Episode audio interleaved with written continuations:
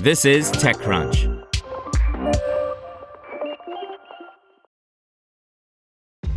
This episode is brought to you by ShipStation. You know, some things take a lot of work, like sending little robots to far off distant planets. And just as that's challenging, so too is running a successful e commerce business, especially when there's so much to do. So I want to introduce you all to ShipStation. Now, I love using ShipStation because of its easy to use dashboard, which makes managing orders and printing labels a breeze and super smooth. Oh, and the customer service is just out of this world. It's exactly what you need to help grow your business. Sign up for your free 60-day trial at shipstation.com slash technews. That's shipstation.com slash technews. Logan Paul promises CryptoZoo refunds as long as you don't sue him. By Morgan Sung. Logan Paul is offering refunds for CryptoZoo, the failed and allegedly fraudulent Pokemon inspired NFT game that he launched in 2021. The catch? You can't sue him if you get a refund. In an X formerly Twitter post on Thursday, Paul announced that he is personally committing more than $2.3 million to buy back NFTs purchased through CryptoZoo. Claims can be submitted online until February 8th. I never made a single penny from the project, period.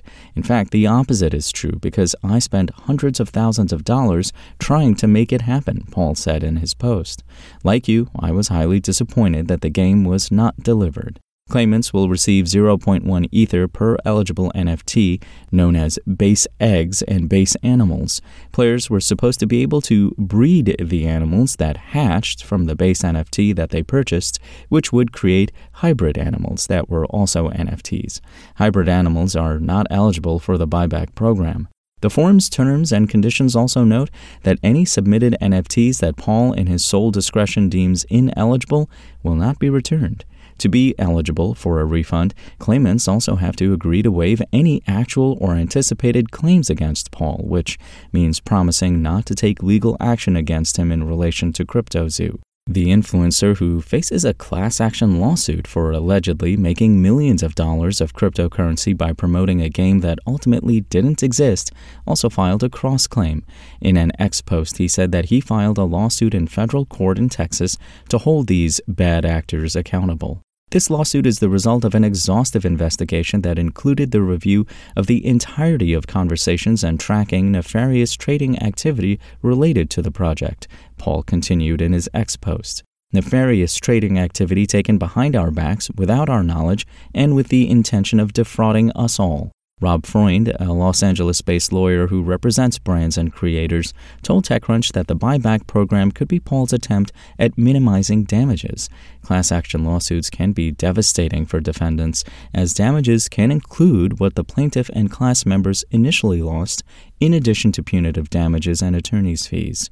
Freund suggested that by refunding NFTs in exchange for waiving claims against him, Paul can individually settle with class members, effectively minimizing the potential damages. Paul may be betting, or at least hoping, that enough people who would otherwise be potential class members will take him up on this offer and drastically reduce his potential exposure in the pending case by doing so, Freund said. That would let him angle for a much more favorable settlement. Paul described the NFT project as a really fun game that makes you money when he announced it during an August 2021 episode of his podcast, Impulsive. Crypto Zoo was marketed as a collecting game using Ethereum. Each NFT was an egg that was supposed to hatch into an animal that was assigned one of five levels of rarity. Those animals could be bred to produce hybrid animals, which also varied in rarity. Every time an egg hatched, it was supposed to yield a certain amount of zoo tokens, which were determined by the animal's rarity.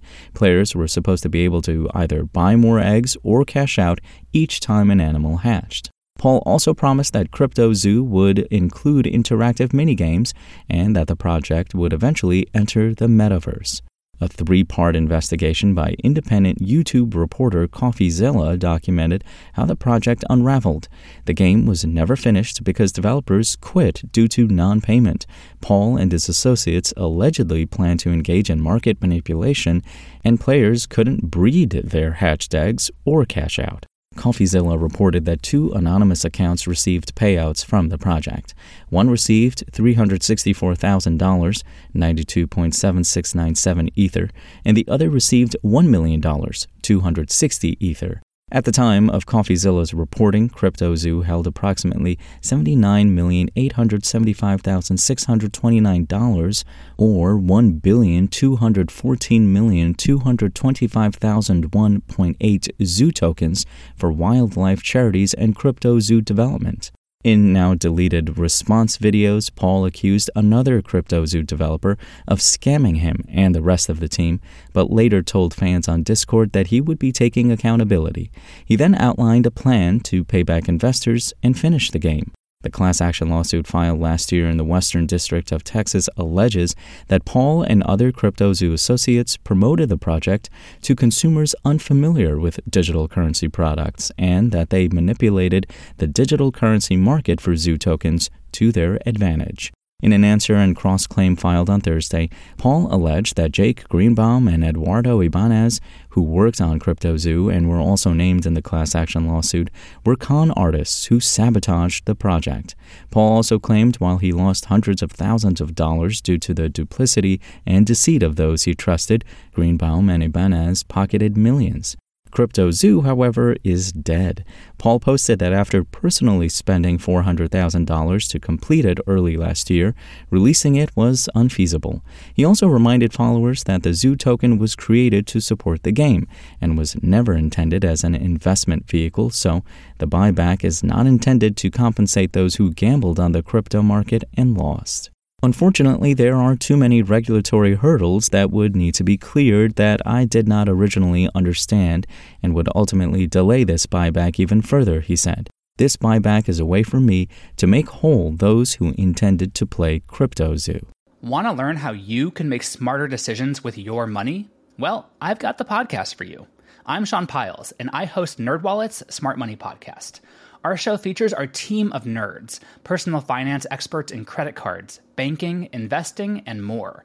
And they'll help you make the most of your money while cutting through the clutter and misinformation in today's world of personal finance. You'll get clarity on strategies to help you build your wealth, invest wisely, shop for financial products, and plan for major life events. Listen to NerdWallet's Smart Money Podcast wherever you get your podcasts.